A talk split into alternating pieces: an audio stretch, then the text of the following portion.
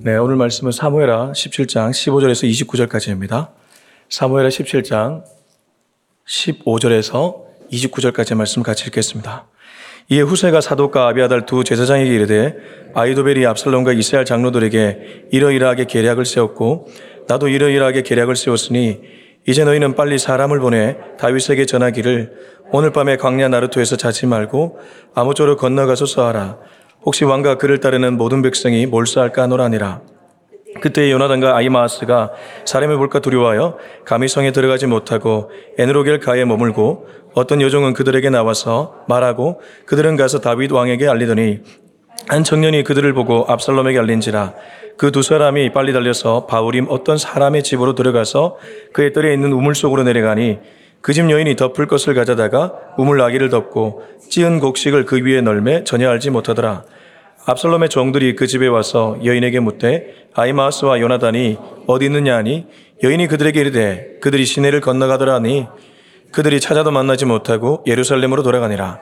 그들이 간 후에 두 사람이 우물에서 올라와서 다윗 왕에게 가서 다윗 왕에게 말하 이르되 당신들은 일어나 빨리 물을 건너가소서 아이도벨이 당신들을 해하려고 이러이러하게 계략을 세웠나이다. 다윗이 일어나 모든 백성과 함께 요단을 건널새 새벽까지 한 사람도 요단을 건너지 못한 자가 없었더라. 아이도벨이 자기 계략이 시행되지 못함을 보고 나귀의 안장을 지우고 일어나 고향으로 돌아가 자기 집에 이르러 집을 정리하고 스스로 목매어 죽음에 그의 조상의 묘에 장사되니라. 다윗은 마나임에 이르고 압살롬은 모든 이스라엘 사람과 함께 요단을 건너니라. 압살롬이 아마사로 요압을 대신하여 군 지휘관으로 삼으니라. 아마사는 이스라엘 사람 이드라라 하는 자의 아들이라. 이드라가 나하스의 딸 아비갈과 동침하여 그를 낳았으며 아비갈은 요압의 어머니 수리아의 동생이더라. 이에 이스라엘 무리와 압살롬이 길라 땅에 진친이라. 다윗이 마나임에 이르렀을 때에 암몬 족속에게 속한 라파 사람 나하스의 아들 소비와 로데발 사람 암미엘의 아들 마길과 로글린 길라 사람 바르실레가 침상과 대야와 질그릇과 밀과 보리와 밀가루와 볶은 곡식과 콩과 팥과 볶은 녹두와 꿀과 버터와 양과 치즈를 가져다가 다윗과 그와 함께한 백성에게 먹게 하였으니 이는 그들 생각에 백성이 들에서 시장하고 고나고 목마르겠다 함이더라. 아멘. 어, 빙산의 일각이라는 말이 있습니다. 어, 보여지는 빙산의 부분보다 보여지지 않는 빙산의 부분이 훨씬 크다는 것이죠. 비슷한 의미로 어, 교육학에서 말하는 잠재적 교육 과정이라는 말이 있습니다. 어, 의도한 건 아닌데 의도하진 않았지만 오히려 사람들에게 많은 영향을 끼치는 것을 잠재적 교육 과정 이라고 부릅니다. 어, 제가 오늘 어, 말씀을 전하기 앞서 왜 이 얘기를 하냐면요. 교회 안에도 그러한 정서나 문화가 있습니다. 여러분이 몸담고 있는 어떤 공동체도 다 그러한 문화가 있습니다. 그 문화는 의도한 것은 아닙니다. 의도하진 않았지만 사람과 사람이 만나서 서로 얘기를 나누고 가치관을 공유하다 보니까 A라는 사람과 B라는 사람, 그리고 그 조직을 이끄는 리더들에 의해서 그러한 공기, 저는 이런 것을 공기라고 좀 표현하고 싶어요. 그런 공기나 정서가 흐른다는 것이죠. 오늘 말씀은 두 그룹의 인물들이 나옵니다. 한 그룹은 우리가 계속해서 보고 있는 반란군인 압살롬의 무리들입니다. 그리고 또 한 그룹은 다윗의 무리들입니다. 근데 가만히 보니까 어떤 의미에서 이게 교회와도 굉장히 흡사합니다. 압살롬의 무리들을 한 교회라고도 볼 수 있겠고 또 다윗의 그 무리들을 한 교회라고 볼 수 있겠더라고요. 근데 여러분, 우리는 결과를 다 알고 있습니다. 나중에 사무엘하에 보면 압살롬도 죽고 오늘 본문에서 아주 지략가했던 아이도벨도 죽고 다 죽는데 다윗은 반란군을 제압하고 다시 왕으로 등극합니다. 근데 왜 하필 하나님이 다윗의 손을 들어줬을까? 이 말씀을 묵상하다가 그런 고민을 하지 않을 수가 없었습니다. 왜냐하면 여러분 다윗이 압살롬보다 잘한 것이 정말 많습니까? 한번 우리가 진지하게 그 질문을 던져봤으면 좋겠습니다. 정말 다윗이 압살롬보다 인생을 잘 살았냐 이 말입니다. 어떤 면에서는 그렇겠죠. 어릴 때부터 양도 치고 그리고 하나님과 동행하고 교제했으니까. 근데 그도 우리의 눈살을 찌푸리게 만드는 예를 들면 바세바를 범한 사건이라든가 우리아를 죽인 사건이라든가 이런 것들이 많이 있단 말이죠. 근데 왜 압살롬은 실패하고 다윗은 이기게 되었는가? 그러한 좀 의문을 품은 채 우리 오늘 말씀 보았으면 좋겠습니다. 자, 15절부터 17절까지입니다. 시작. 이에 후세가 사독과 아비아들 두 제사장에게 이르되 아이도벨이 압살롬과 이스라엘 장로들에게 이러이러하게 계략을 세웠고 나도 이러이러하게 계략을 세웠으니 이제 너희는 빨리 사람을 보내 다윗에게 전하기를 오늘 밤에 광야 나루토에서 자지 말고 아무쪼록 건너가서 하라. 혹시 왕과 그를 따르는 모든 백성이 몰사할까 하노라 아니라 그때 요나단과 아이마하스가 사람이 볼까 두려워하여 감히 성에 들어가지 못하고 에누로겔 가에 머물고 어떤 요정은 그들에게 나와서 말하고 그들은 가서 다윗 왕에게 알리더니 후세는 다윗이 심어둔 압살롬 반란군의 첩자였습니다. 그러나 그도 첩자 역할을 하다 보면 목숨의 위협을 느꼈을 겁니다. 여러분 만약 북한에서 지금 남한에 어, 공작원을 보냈다고 한번 생각해 보십시오. 들키지 않고 자기의 역할을 감당해야 되는 그 공작원은 사실 말은 하지 않지만 매일 마음속에 두려움이 있을 겁니다. 후세가 분명히 그랬을 겁니다. 근데 지금 자신의 주군에게 정보를 전해야 되는 타이밍이 왔습니다. 그래서 또 다른 첩자인 사독과 아비아달에게 얘기를 하죠. 나도 계략을 세웠고 아비아달도 아비 아이 아이도벨도 계략을 세웠다. 그리고 나서 16절 이제 너희는 빨리 사람을 보내 다윗에게 전해라. 오늘 밤에 광란 다누터에서 자지 말고 아무쪼록 건너가서 왕과 그를 따르는 모든 백성이 몰사하지 않고 도망갈 수 있도록 하라. 자, 이 순간, 이 순간, 이 후세라는 인물이 시선을 고정하고 있는 것은 어디입니까? 다윗과 다윗의 백성들입니다. 자기의 목숨보다 다윗과 다윗의 백성들에게 후세는 시선을 고정하고 있다는 뜻입니다. 제가 앞서 보여지지 않는 어떤 문화, 그러나 그 문화는 사람과 사람의 생각과 생각들이 서로 맞아가면서 만들어진다고 했습니다. 지금 이 후세라는 인물, 첩자로서 역할을 감당해야 되는데 분명히 두려움에 있지만 자기 역할을 잊지 않습니다. 그리고 자기의 목숨보다 다윗과 그의 백성들을 먼저 생각하고 있습니다. 그러나 뒤에 나오는 인물은 두려움에 빠집니다. 17절 한번 보십시오.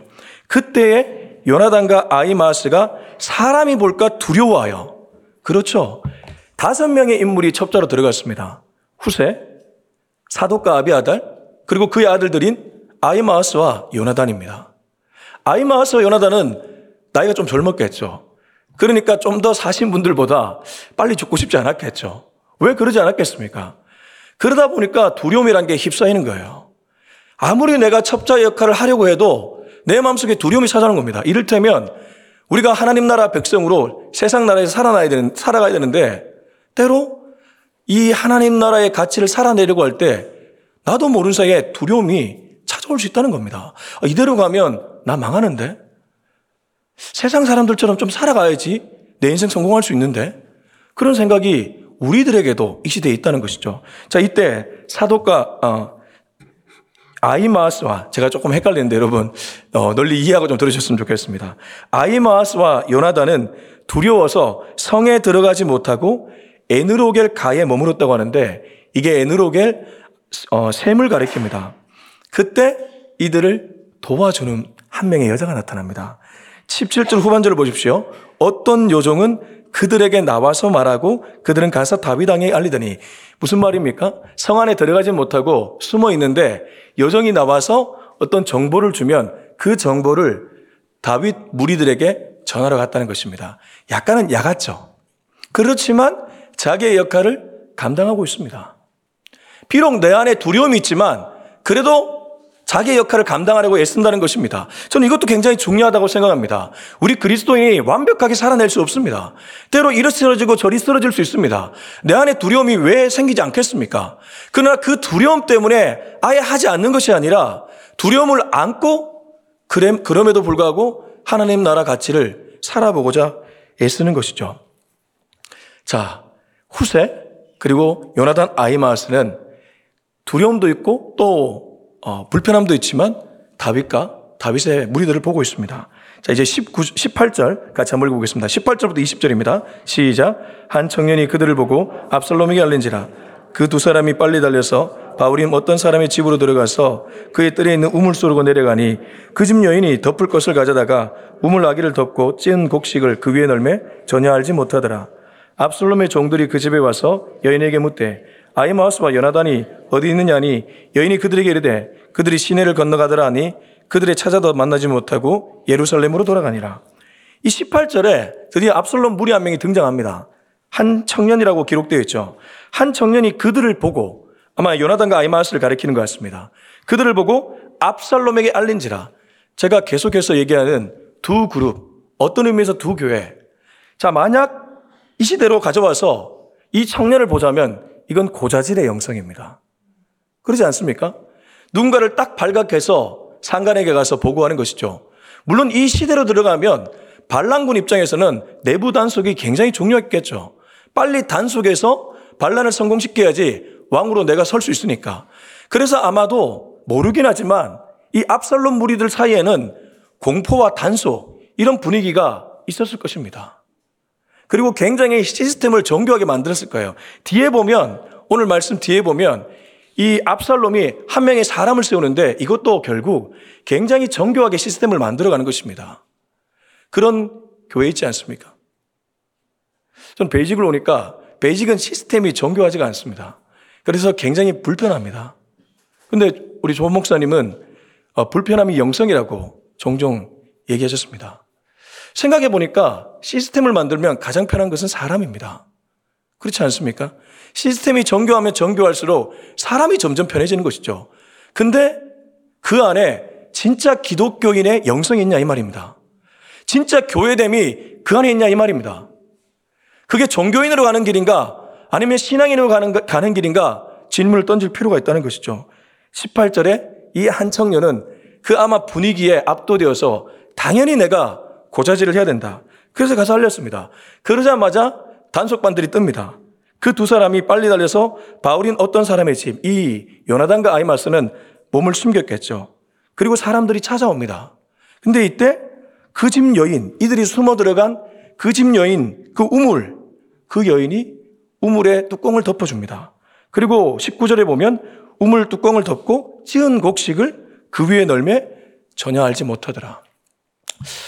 어, 만약 타인을 보는 이 다윈 무리들의 어떤 모습, 그리고 자기에게 맡겨진 그 역할에 최선을 다하는 모습, 그 모습만 가지고 다윗이 승리했다면 그건 진짜 승리가 아닐 겁니다. 왜냐하면 지금 이 시대에도 어떤 조직이든 나름 타인 중심적으로 그리고 자기 일에 최선을 다하는 사람들이 있습니다.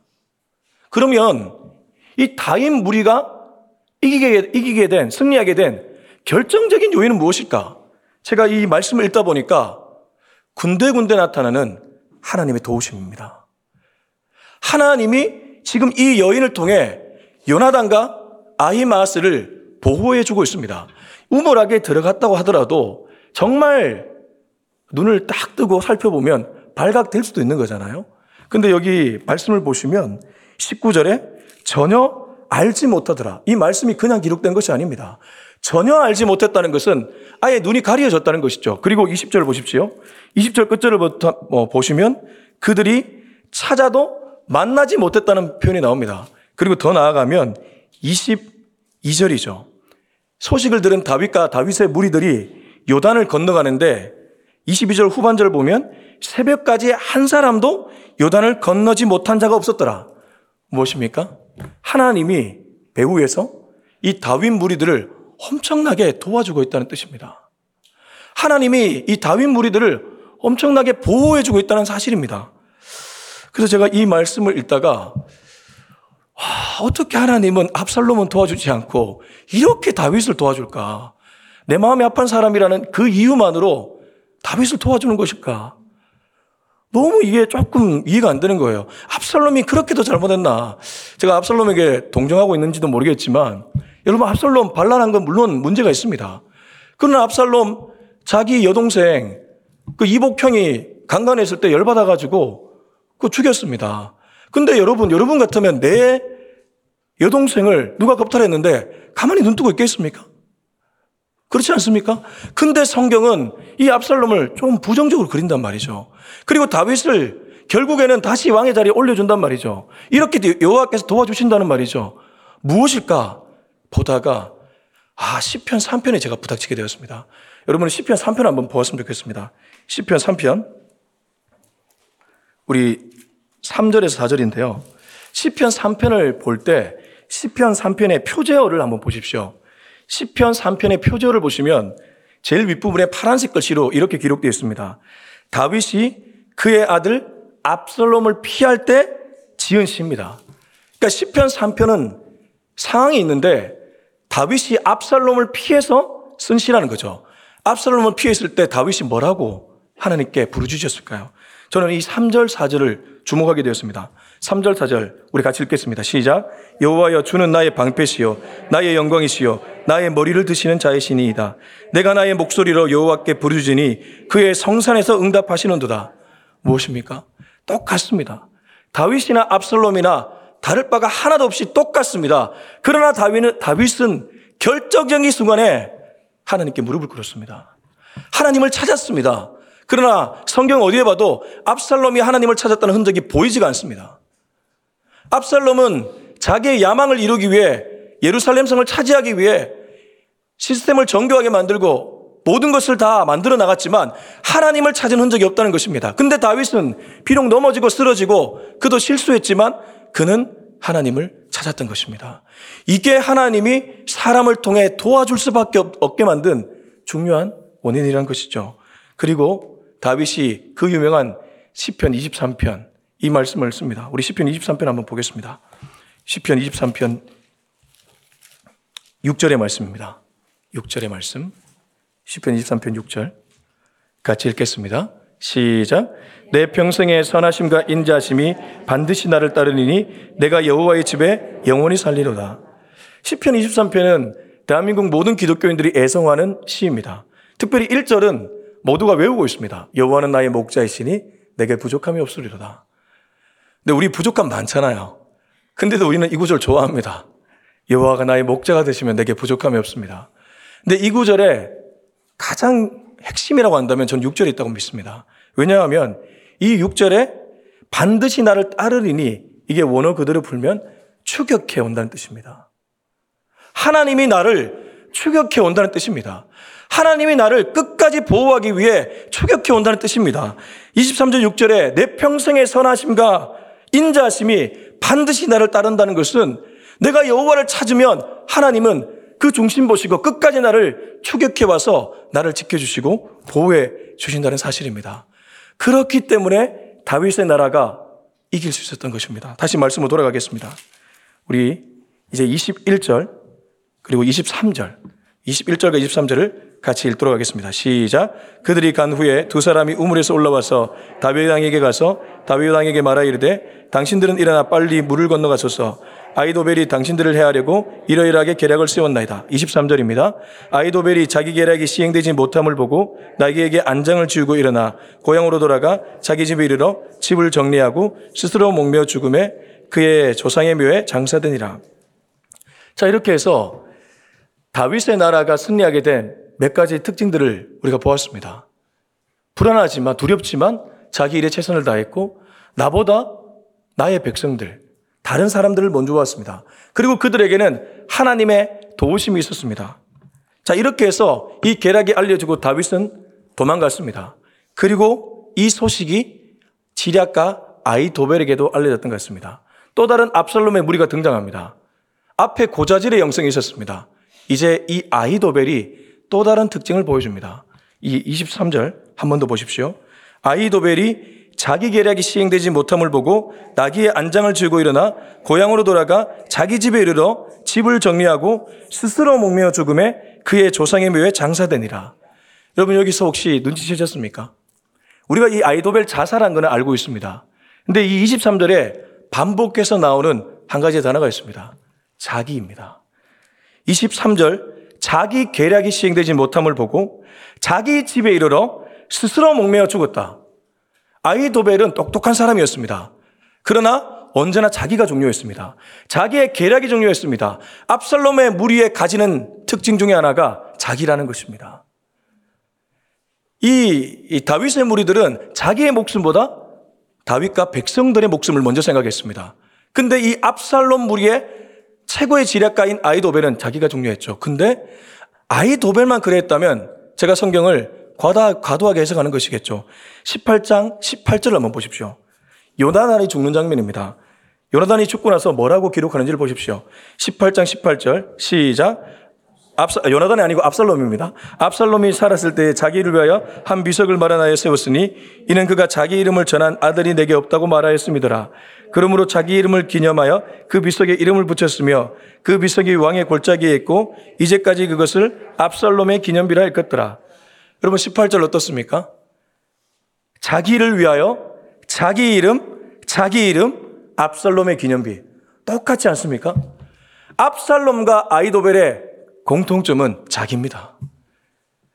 자기를 추구하는 교회, 자기를 추구하는 공동체, 자기를 추구하는 가정은 하나님이 도와주지 못하는 가정, 하나님이 역사하지 않는 가정이라는 것입니다. 이게 오늘 우리, 우리가 이 말씀 속에서 배워야 될 중요한 교훈이라는 것입니다. 그리고 나서 24절부터 26절, 이 정교한 시스템을 만드는 장면이 나옵니다. 우리 같이 읽겠습니다. 시작. 이에 다윗은 마나임에 이르고 압살롬은 모든 이스라엘 사람과 함께 요단을 건너니라. 압살롬이 아마사로 요압을 대신하여 군 지휘관으로 삼으니라. 아마사는 이스라엘 사람 이드라라 하는 자의 아들이라. 이드라가 나하스의 딸 아비갈과 동침하여 그를 낳았으며 아비갈은 요압의 어머니 수리아의 동생이더라. 이에 이스라엘 무리와 압살롬이 길라앗 땅에 진친이라. 24절과 26절은 그들의 현재 상황을 얘기하고 있다면 25절이 이 시스템을 만드는 장면입니다. 요압을 대신해서 군 지휘관으로 아마사를 삼았다. 근데 이 군 지휘관 삼으면서 하나님께 물었다는 흔적도 없습니다. 그냥 빨리 군지휘관 삼아서 진격하려고 하는 모습만 보일 뿐입니다. 그러니까 내가 중요하다는 것이죠. 내 나라가 중요하다는 것입니다. 제가 조금 그런 기질을 갖고 있습니다. 예. 네. 제가 성격이 좀 급하거든요. 이 성격 급한 사람들이 대부분 다 자기 중심적일 때가 상당히 많이 있습니다. 제가 이 교회 예측을 하고 홈페이지를 좀 만들고 싶어가지고요. 홈페이지를 어, 다 만들었습니다. 워낙 성격이 급하니까 뭐 교회 개척을 하기도 전에 막 홈페이지를 만든다고. 근데 어느 날 전화가 하나 걸려왔습니다. 목사님 혹시 홈페이지 만드셨습니까? 안 만들었는데요. 그러면 제가 좀 만들어도 되겠습니까? 제가 다 걸린 것입니다. 나 다 만들어 놨는데. 나름대로 무료 홈페이지 사이트 가서 다 만들어 놨는데. 근데 성도님이 그렇게 얘기하는데 목사가 뭐라고 얘기하겠습니까? 예, 알겠습니다. 아직까지 안 만들어지고 있는 거예요. 제 스타일 같아서는 막 바로 내일 만들어야 되는데 하나님의 일하심은 그게 아니더라고요. 저도 그것을 점점 깨달아가고 있습니다. 근데 이 압살롬 물이 보십시오. 어떻게 하면 이걸 성공시킬까? 어떻게 하면 이걸 되게 만들까? 하나님의 도우심도 없고 하나님의 은혜를 구하는 흔적도 없고 오직 내 생각으로 충만합니다. 자기 힘이 지배하는 나라입니다. 내 속도가 중요합니다. 내 때가 중요합니다. 내 뜻이 중요합니다. 그래서 하나님이 보이지 않는 것이죠. 그러니까 압살롬이나 다윗이나 똑같은데 하나님이 다윗의 손을 들어줄 수밖에 없었던 것입니다. 그리고 나서 이 마지막 27절에서 29절은 하나님이 다윗의 무리를 향한 사랑을 베풀어 주신 것입니다. 우리 27절 29절 읽겠습니다. 시작. 다윗이 마나함에 이르렀을 때에 암몬족 속에 속한 라빠 사람 나하스의 아들 소비와 로데발 사람 암미엘의 아들 마길과 로굴림 길라 사람 바르실레가 침생과 대야와 질그릇과 밀가보리와 밀가루와 볶은 곡식과 콩과 팥과 볶은 녹두와 꿀과 버터와 양과 치즈를 가져다가 다윗과 그와 함께한 백성에게 먹게 하였으니 이는 그들 생각에 백성이 들에서 시장하고 고나고 목마르겠다 함이더라. 이 마나임 지역의 사람들이 다윗을 그렇게 좋아하지 않았습니다. 근데 오늘 말씀 보십시오. 이 마나임 지역의 사람들 27절에 보면 랍바 사람 나하스의 아들 소비, 로데발 사람 암미엘 아들 마길, 로굴림 길르앗 사람 바르실레 이 세 명이 다윗 무리들에게 이 도망치다가 시장하고 지쳤을까봐 꿀과 버터, 양, 치즈, 침상, 뭐 볶은 곡식 우리로 치면 진수성찬을 마련해서 대접해 준 것입니다. 이들이 지금 다윈 무리들이 가지는 특징을 어떻게 보면 이방인들이 보여주고 있는 것입니다. 상대방을 먼저 보고 있는 것이죠. 그래서 오늘 말씀은 나를 먼저 보느냐, 타인을 먼저 보느냐, 나를 먼저 보느냐, 하나님을 먼저 보느냐, 그 싸움이라는 것이죠. 말씀을 맺겠습니다. 어, 한 달 전에 이 아, 교회가 고난 주간을 보냈죠. 벌써 여러분 잊으셨습니까? 고난 주간 시즌이 되면 어, 많은 교회에서 고난 주간 특별 새벽 기도를 합니다. 근데 그 무렵에 저에게 전화 한 통이 걸려왔습니다. 제가 너무 좋아하고 아끼는 후배인데요. 그 후배가 대뜸 전화 와서 씩씩거리면서 저한테 막 불평을 쏟아놓더라고요. 아니, 너는 이 성스러운 고난주간에 왜 이렇게 불평을 쏟아놓냐? 이 얘기를 하니까 자기는 한국교회를 이해할 수 없대요. 왜 이해할 수 없냐? 고난주간에 고난을 묵상하는 것이 뭐가 문제냐? 예수님 이미 부활하셨잖아요. 왜 부활을 더 많이 묵상해야지 고난을 그렇게 많이 묵상합니까? 어, 가만히 생각해 보니 그 말이 맞아요. 그리고 고난을 많이 묵상한다 한들 정말 예수님의 고난을 인간이 이해할 수 있습니까? 라고 나한테 따지고 드는데 아니 나 오만 대 맞고 나한테 왜 그러는지 싶긴 하지만 그 말이 이해가 되긴 해요. 우리가 고난 주간이라고 보내긴 하는데 생각해 보면 이 고난의 깊이와 넓이를 정말 모릅니다. 예수님이 십자가에 걸어가신 그 모든 길을 인간이 어떻게 이해하겠습니까? 근데 과연 예수님이 우리들에게 고난을 묵상하라고 했을까요? 부활을 묵상하라고 했을까요? 제가 이 얘기 왜 하냐면요. 오늘 저는 설교 제목을 주인인가 하인인가 이렇게 정해봤습니다. 하인 그러면 다 기분이 언짢습니다. 주인 그러면 다 기분이 좋습니다. 근데 저는 기독교인의 영성은 하인의 영성이 있는 줄로 믿습니다. 주인 삼은 것이 아니고 하나님이 주인이고 나는 하인인 것이죠. 조금 불편한 어감을 가진 단어이지만 우리 모두 하인이라는 것입니다. 근데 하인으로 가는 길에 자기 부인이 반드시 있습니다. 나를 부인해야지 하인으로 갈 수 있다는 것입니다. 그래서 나는 고난을 묵상하고 자기 부인을 하는 것 맞다고 생각하고 여기까지 달려왔습니다. 근데 그 친구가 제게 불편함을 준 거예요. 자기 부인 여러분 되십니까? 압살롬처럼 살지 않고 다윗처럼 살기 위해 자기 부인하는 것 정말 되십니까? 제가 도전하고 싶습니다. 저도 잘안안 되거든요. 순간순간 내가 너무 올라올 때가 많이 있잖아요. 그때 여러분은 어떻게 하시냐 이 말입니다. 나를 부인하기 위해 막 뭐 통에 자복하십니까? 나를 부인하기 위해 허벅지에 뭘 뭐, 뭐 찍기도 하십니까? 그렇게 해서 부인이 된다면 얼마나 좋겠습니까? 근데 그 친구하고 대화하다가 아, 이게 예수님이 우리에게 보여주신 깨달음이구나. 우리 누가복음 한번 보겠습니다. 누가복음 24, 24장입니다. 누가복음 24장 16절 그리고 30절 31절 같이 읽겠습니다. 누가복음 24장 16절 30절 31절입니다. 시작. 그들의 눈이 가려져 그인 줄 알아보지 못하거늘 30절입니다. 30절 31절. 그들과 함께 음식 잡수실 때에 떡을 가지사 축사하시고 떼어 그들에게 주시니 그들의 눈이 밝아져 그인 줄 알아보더니 예수는 그들에게 보이지 아니하시는지라. 엠마오 도상의 두 제자입니다. 부활하신 예수님이 나타났습니다. 근데 16절에 그들의 눈이 가려져 알아보지 못했다고 합니다. 내 안에 예수님이 계시지만 알아보지 못했다는 것입니다. 내 안에 예수님이 살아 계시는데 느끼지 못했다는 것입니다. 근데 어느 순간에 부활하신 예수님을 눈 뜨고 발견하게 되었는가? 30절에 보니까 예수님이 떡을 가지사 축사하시고 떼어 그들에게 주실 때 드디어 그들의 눈이 밝아졌다는 것입니다. 우리로 비유하면 자기 부인이 나를 통해 자복하는 길이 아니고 말씀을 먹으면 내 안에 계신 살아계신 예수님이 충만하게 역사한다는 것입니다. 그때 내가 자기 부인을 하지 않아도 이미 자기 부인의 길로 가게 된다는 것입니다. 여러분, 자기 부인은 억지로 하는 것이 아닙니다. 말씀을 먹고 또 먹고 또 먹으면 그 말씀을 먹을 때 내 안에 계신 예수님이 점점 살아나게 되는 것입니다. 부활하신 예수님이 살아 역사하시게 되는 것입니다. 바로 그때 우리는 다윈 무리처럼 하나님이 보호해 주시는 그 은혜로 승리의 길을 걷게 될 것입니다. 걷게 될 것입니다. 와, 저와 여러분이 그 길을 걸어갈 수 있기를 예수님의 이름으로 축원합니다. 기도하겠습니다.